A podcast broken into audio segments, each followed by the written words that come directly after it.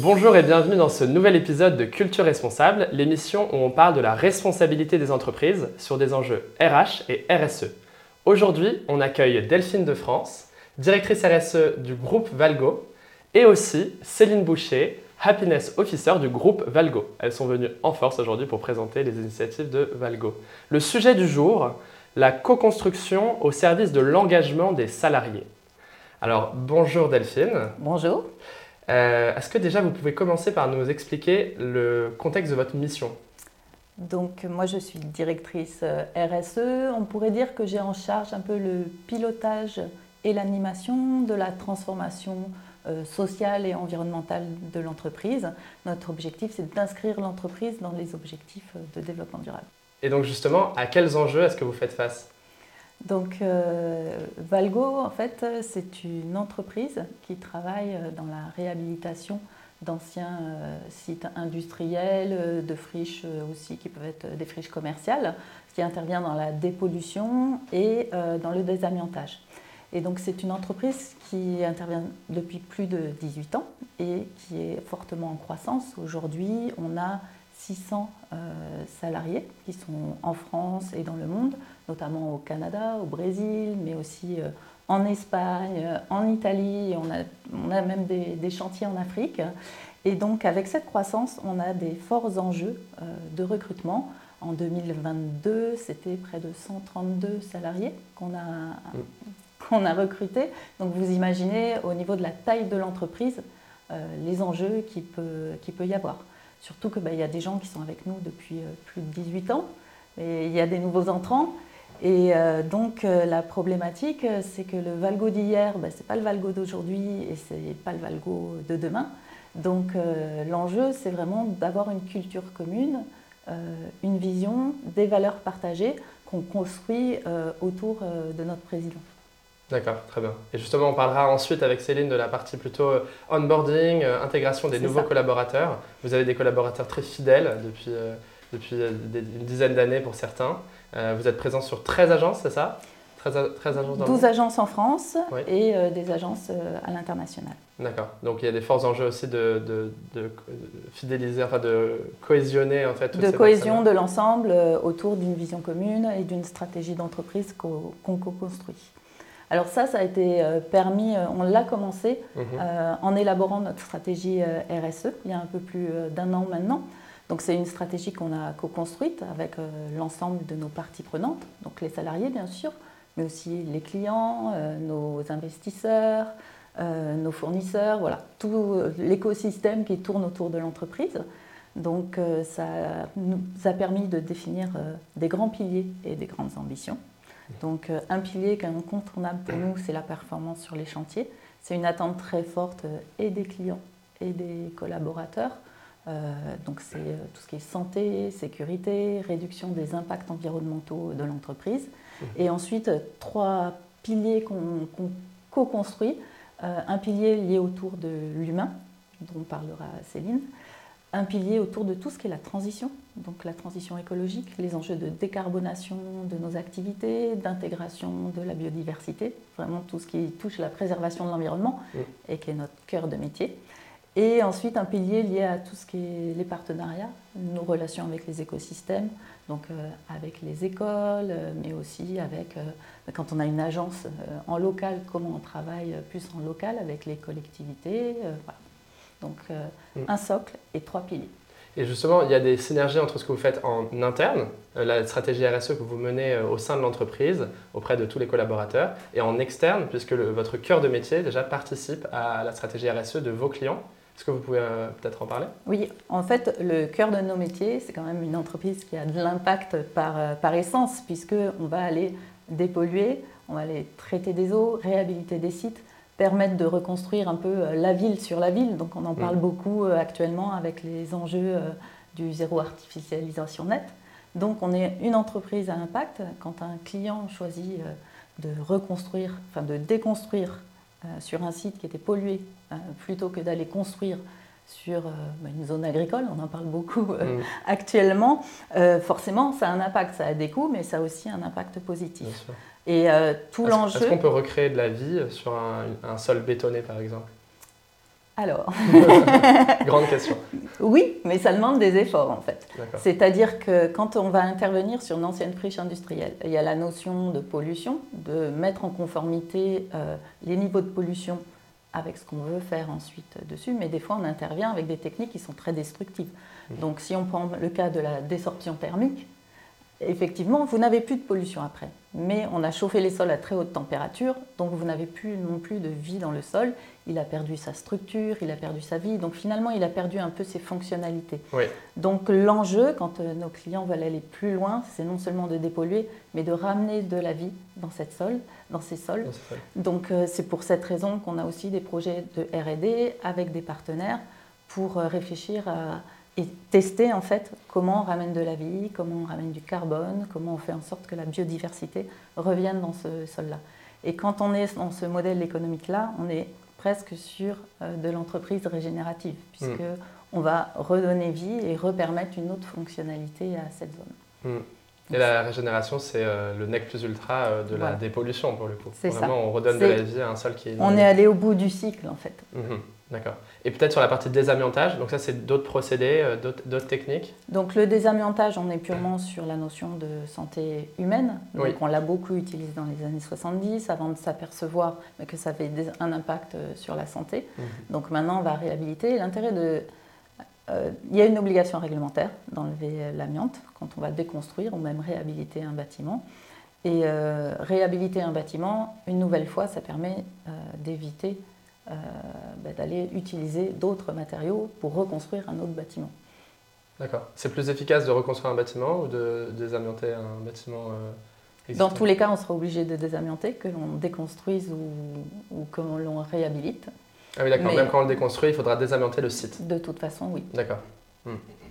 Et alors, là, on a parlé des enjeux euh, donc, euh, externes, euh, enfin vraiment votre activité, ce que vous faites. Sur la partie interne, donc la stratégie RSE que vous mettez en place, il y a une partie sociale, une partie environnementale.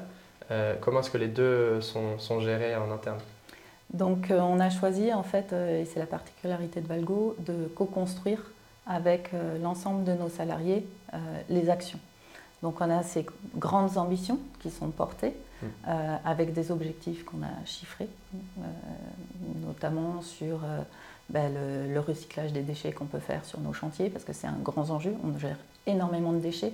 Je crois que sur l'année 2022, on a géré plus de 300 000 tonnes de déchets. Donc pour le compte de nos clients, mais 300 000 tonnes à gérer. Et donc on s'est fixé pour objectif de valoriser plus de 80% de ces déchets. Donc euh, c'est euh, de travailler sur le traitement, sur les filières pour euh, que ça n'aille pas simplement en décharge. On prend, ah, c'est plus facile, hein. on prend et hop, on envoie en filière et on s'en occupe plus. Non, il y a toute une ingénierie à mettre en place pour envisager de pouvoir recycler une partie des terres, décontaminer puis réutiliser. Enfin voilà, c'est. Et c'est réutilisé dans la construction ensuite pour d'autres projets? Alors ça, ça, dépend des niveaux de pollution. Mais oui, euh, typiquement, c'est des déchets, c'est des terres. Hein. donc une fois qu'elles sont dépolluées, elles peuvent être concassées et réutilisées, euh, soit en remblai, soit pour faire euh, d'autres types de matériaux. On a toujours besoin de, de remblai. Hmm. quand vous faites une tranchée, vous avez besoin, vous mettez votre tuyau et ensuite vous mettez du petit béton, enfin c'est pas du hmm. béton mais des cailloux pour combler la tranchée. Et si les terres sont propres, on peut remettre des terres qui ont été dépolluées. D'accord. Et ça, est-ce que vous le faites plutôt sur un circuit court avec euh, des projets euh, à vous? Ou est-ce que vous travaillez avec des partenaires à qui vous revendez par exemple euh, les, matériaux Alors, il y a différentes formes d'action. Soit effectivement, on a des filières qui ont déjà leur circuit de revalorisation. Mhm. On va travailler avec eux. soit on travaille en amont sur le projet avec le client pour voir les besoins qu'il y a sur site pour pouvoir équilibrer au niveau du, chantier. on a toujours intérêt à éviter de sortir en fait les terres du chantier pour éviter justement tout ben, le, transport par camion, même si on essaye aussi de faire du transport par barge. On a mm. toujours intérêt à plutôt revaloriser et traiter les matériaux sur site et les réutiliser sur site que de les sortir. Donc là, on a parlé euh, d'enjeux, de, enjeux externes, d'enjeux internes, et puis l'activité, le cœur de, l'activité du groupe Valgo. Euh, il y a des collaborateurs partout dans le monde et euh, dans du coup 13 agences. Comment est-ce que ces différents collaborateurs, soit en bureau, soit sur le terrain, s'approprient ces, enjeux-là et, et peut-être propose aussi des actions à mettre en place. Donc là, vous touchez le, cœur du, sujet. En fait, euh, donc on a un gros enjeu de sensibilisation de nos salariés. On a un enjeu de les outiller, de leur permettre de s'approprier euh, ces enjeux, notamment au niveau euh, technique. Donc là, on a plusieurs appuis. On a les appuis de nos services santé et sécurité qui sont en relation directe avec les salariés sur les chantiers. On a mis en place aussi des outils internes puisqu'on a créé une ce qu'on appelait une calculette carbone. Donc c'est au stade de l'offre, euh, ceux qui chiffrent les offres peuvent rentrer euh, ce qu'ils vont utiliser sur le chantier, se rendre compte de l'impact CO2 et voir si euh, en proposant une variante, ils ont un impact positif ou négatif. Donc ça leur permet de choisir des solutions techniques plus appropriées d'un point de vue environnemental, en tout cas d'un point de vue carbone. Et pour faire le lien en fait euh, avec euh, le pardon, Vous proposez un coût carbone. Enfin, il y a un coût carbone qui est affiché sur le, logiciel que vous avez développé. Oui. Ce qui permet aux collaborateurs d'avoir une transparence aussi sur le, chantier lui-même. Et puis aussi, c'est quelque chose que vous pouvez valoriser auprès de vos clients. C'est ça.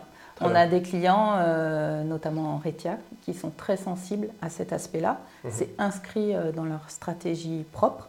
Et du coup, comme on est fournisseur et qu'on va impacter, avoir un impact sur leur leur bilan carbone au global, ils sont très vigilants à ce que le chantier va, soit vertueux en fait, mhm. et choisissent des techniques euh, moins émettrices du CO2.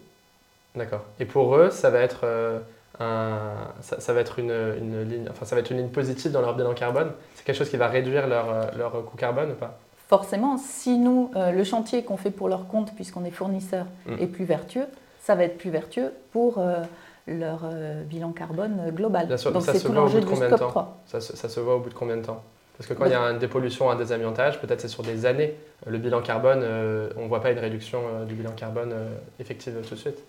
Alors si, on le voit, si on choisit sur le chantier d'utiliser une technique, par exemple, de traitement in situ, plutôt qu'avoir plein de camions, euh, l'enjeu, il est immédiat sur le chantier. Tous les jours, hmm. on a, au lieu d'avoir des camions, hmm. on traite sur site euh, la pollution.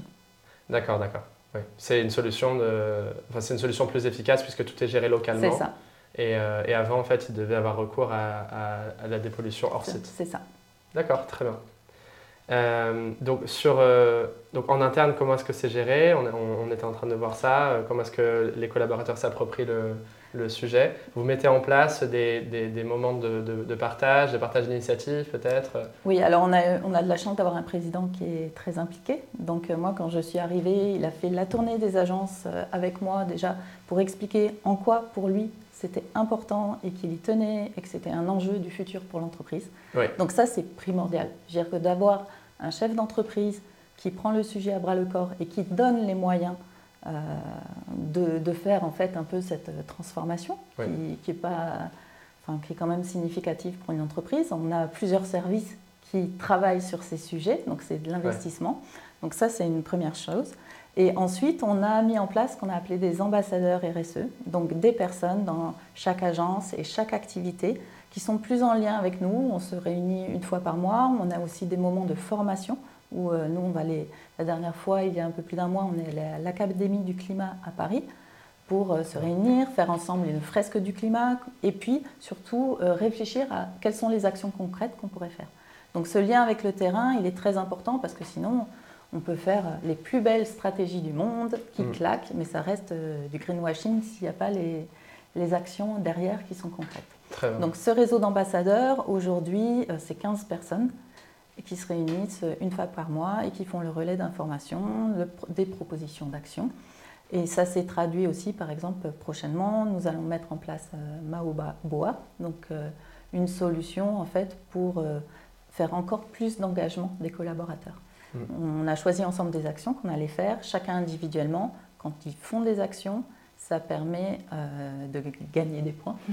C'est un peu aussi un peu challenge et ça va déclencher en fait du soutien à euh, des entreprises, des associations euh, qui font des actions euh, alors, en environnement, mais pas que. Aussi, on a choisi de soutenir l'action Rose Up, donc qui fait des actions en faveur des femmes atteintes de cancer du sang, par exemple. D'accord, donc vous menez aussi bien des actions environnementales que sociales. Et ça à tous les niveaux dans l'entreprise. La stratégie, donc, euh, le sujet du jour, c'est la co-construction au service de l'engagement des salariés. On voit bien l'aspect euh, vraiment euh, co-construction d'une stratégie euh, RSE et, euh, et le- les bénéfices pour l'engagement euh, des salariés, puisque tout le monde y participe en fait. Tout le monde y participe, tout le monde est engagé et tout le monde est dans la même direction grâce à la vision et au cap qu'on a donné. D'accord, très bien.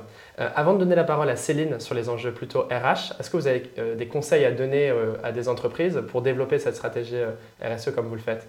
Donc je dirais que le conseil principal, c'est la communication. Dire que c'est important de faire le lien. Une stratégie RSE, ça ne se construit pas que d'en haut, ça ne se construit pas euh, sur une, juste une philosophie. C'est vraiment un lien entre le, to- le top management et les salariés. C'est euh, une vision qui se construit pour euh, aller ensemble vers un objectif, mais surtout avec des actions concrètes, chiffrées.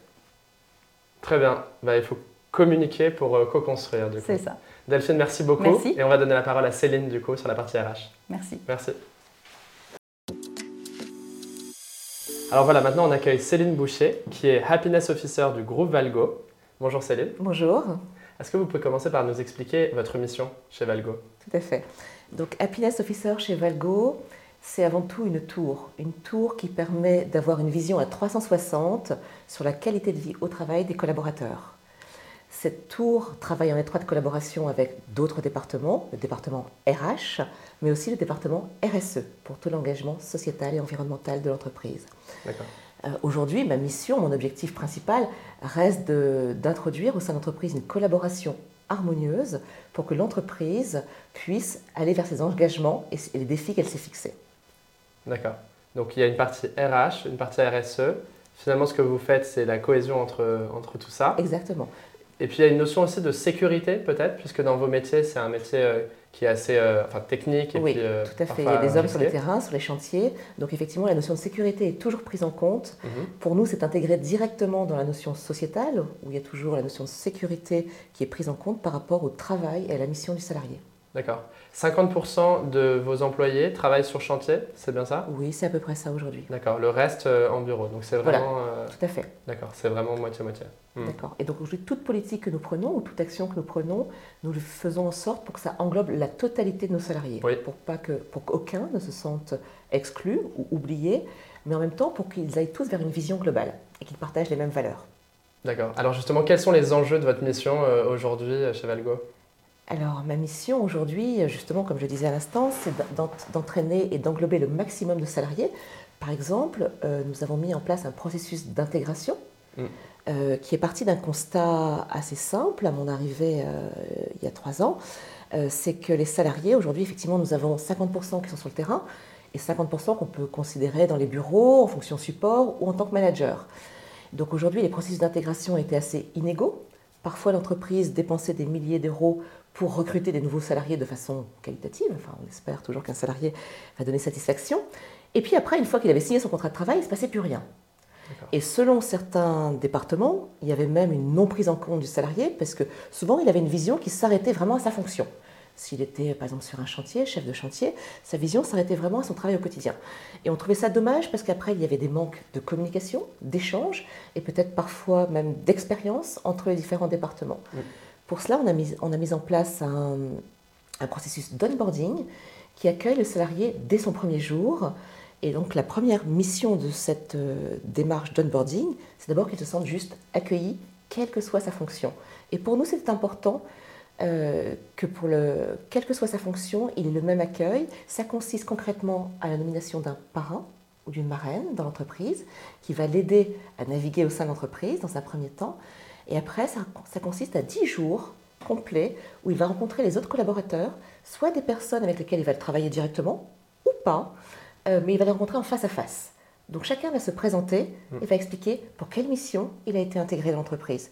Et ça, on pense que c'est une prise en compte humaine qui est très importante pour le respect et bien sûr les travails après entre collaborateurs au sein de l'entreprise. D'accord. Le collaborateur, une fois, euh, à partir du moment où il arrive dans l'entreprise, rencontre, il rencontre différentes personnes de Tout différents secteurs. Tout à fait, Ça lui permet 10 jours. de lui donner une vision Voilà. générale en fait de l'entreprise. Mm, Voilà. On avait une vraie volonté que ce ne soit pas tout de suite mis à son poste de travail avec euh, tout de suite des tâches, même si bien sûr il se met rapidement au travail, mais qui est d'abord cette période de rencontre qui soit autorisée mhm. et surtout validée par les managers, parce qu'on se rend compte que souvent un manager, quand il attend un salarié, souvent il est un petit peu impatient qu'il arrive, soit parce qu'il a une mission à lui confier, mais cette période, maintenant qu'elle a été validée par l'ensemble du management, on se rend compte qu'elle donne beaucoup de confort de part et d'autre. D'abord, le salarié se sent accueilli, et pour le manager, c'est tout un processus bah, qui lui incombe moins, parce que souvent il le faisait avec ses moyens ou ses capacités, parfois même de ressources humaines, qui sont un peu inégales selon chaque manager. Si quelqu'un est plutôt de formation ingénieur, il n'a pas forcément la même appréhension que quelqu'un qui est plutôt une formation peut-être fiscaliste ou juridique. Et donc euh, là, du coup, il y a une harmonisation dans l'ensemble de l'entreprise. Tous les salariés sont accueillis de la même façon. Et je pense que du coup, dès l'intégration, il y a un vrai esprit d'équipe qui se crée. D'accord. Est-ce que vous avez constaté des, euh, des résultats euh, notables là-dessus euh, sur l'intégration des, tout à fait, Parce que derrière l'intégration d'un salarié, il y a souvent ce qu'on appelle aussi la gestion de la période d'essai. Et nous, c'est ce qui nous a quand même mis en alerte immédiatement. parce que quand on a fait ce, avant de mettre en place ce processus, la période d'essai était reconduite de façon parfois systématique, par manque de temps du supérieur, du supérieur hiérarchique, avec un taux très élevé. C'est-à-dire qu'on avait quand même euh, plus de 60% de reconduction de période d'essai. Ce qui n'est jamais très satisfaisant pour une entreprise, euh, ni pour un collaborateur. Parce pour que, la motivation aussi du collaborateur. Exactement. On risque de démotiver, voire effectivement d'avoir des départs de collaborateurs qui ne se sont peut-être pas sentis pris en compte.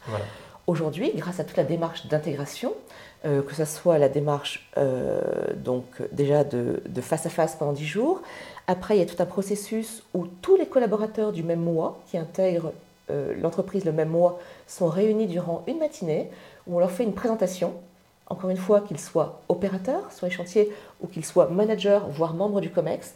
Tout le monde a la même présentation ensemble au même moment avec des échanges, ce qui, leur permet, ce qui nous permet à nous l'entreprise de nous assurer qu'il y a déjà un partage des valeurs mm.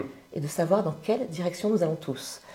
Et donc on s'est rendu compte, avec accompagner cela d'une mise en place de process, pour justement la gestion de la période d'essai, ça a entraîné qu'aujourd'hui nous sommes à un, taux inférieur, deux ans après, à moins de 20% de reconduction systématique de période d'essai.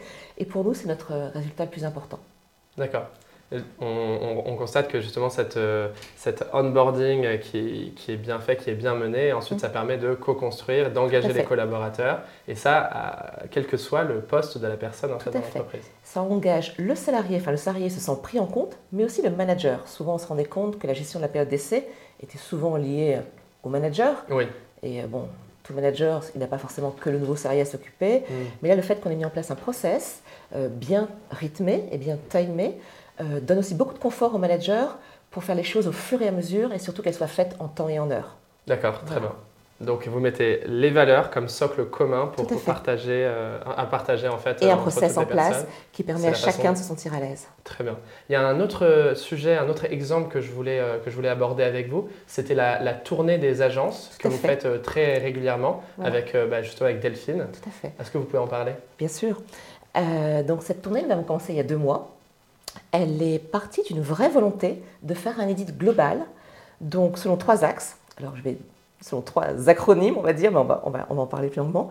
La qualité de vie au travail de nos collaborateurs, ce qu'on appelle la QVT, la SSE, ce qu'on appelle la sécurité et la santé en entreprise, et bien sûr la RSE, la responsabilité sociétale et environnementale de l'entreprise.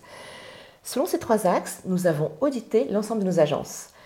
C'est-à-dire que nous sommes allés concrètement avec Delphine sur le terrain, et là nous sommes allés à la rencontre des collaborateurs.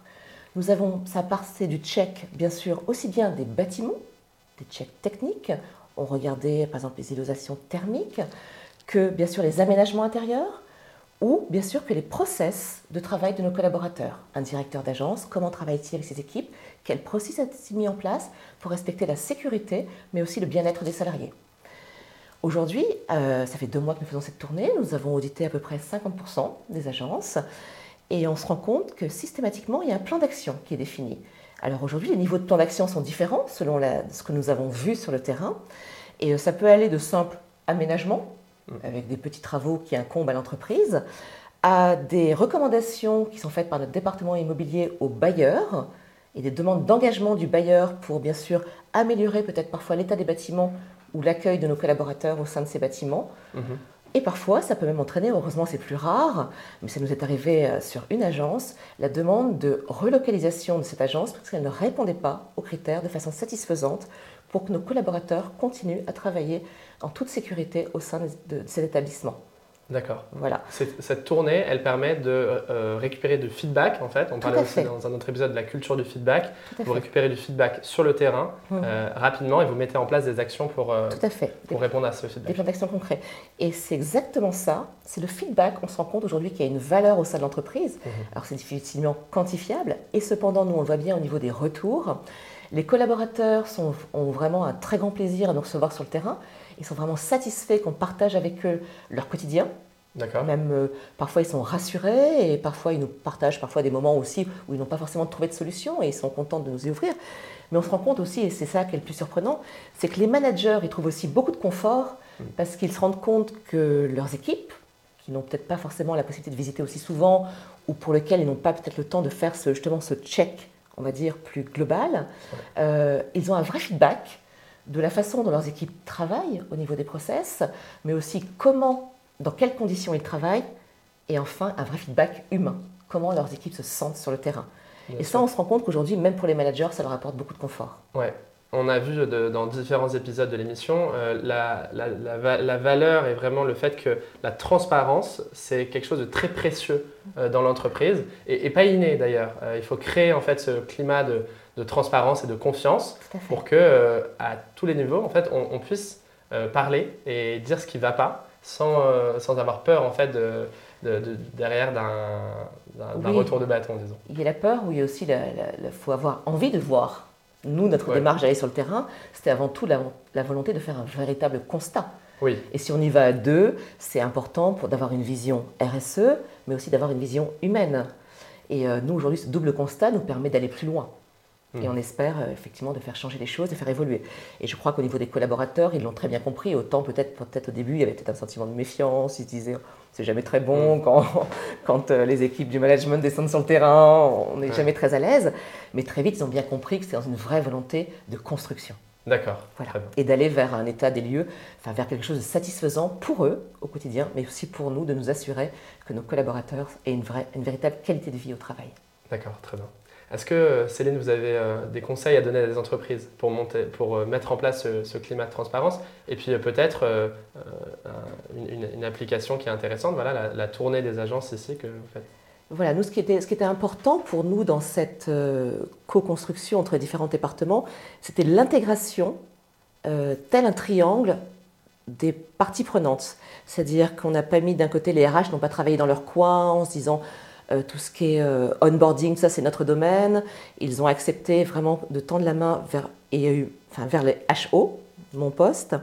Euh, il y a aussi une intégration du département RSE avec l'arrivée de Delphine, donc ce qui a permis de faire un véritable triangle, aujourd'hui qui est une base solide pour Valgo, qui lui permet de s'assurer que ses salariés enfin, vont les accompagner le plus longtemps possible. Bien sûr, hmm.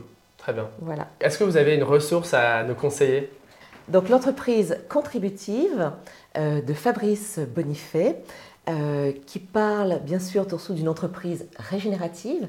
Et nous, ça semblait évident pour nous, puisque notre cœur de métier est de régénérer les terres. Mmh. Donc euh, on pensait que le fait de contribuer en allant plus loin, en introduisant la régénération à l'intérieur même de notre structure, nous permettait effectivement de mener Valgo vers les défis du futur.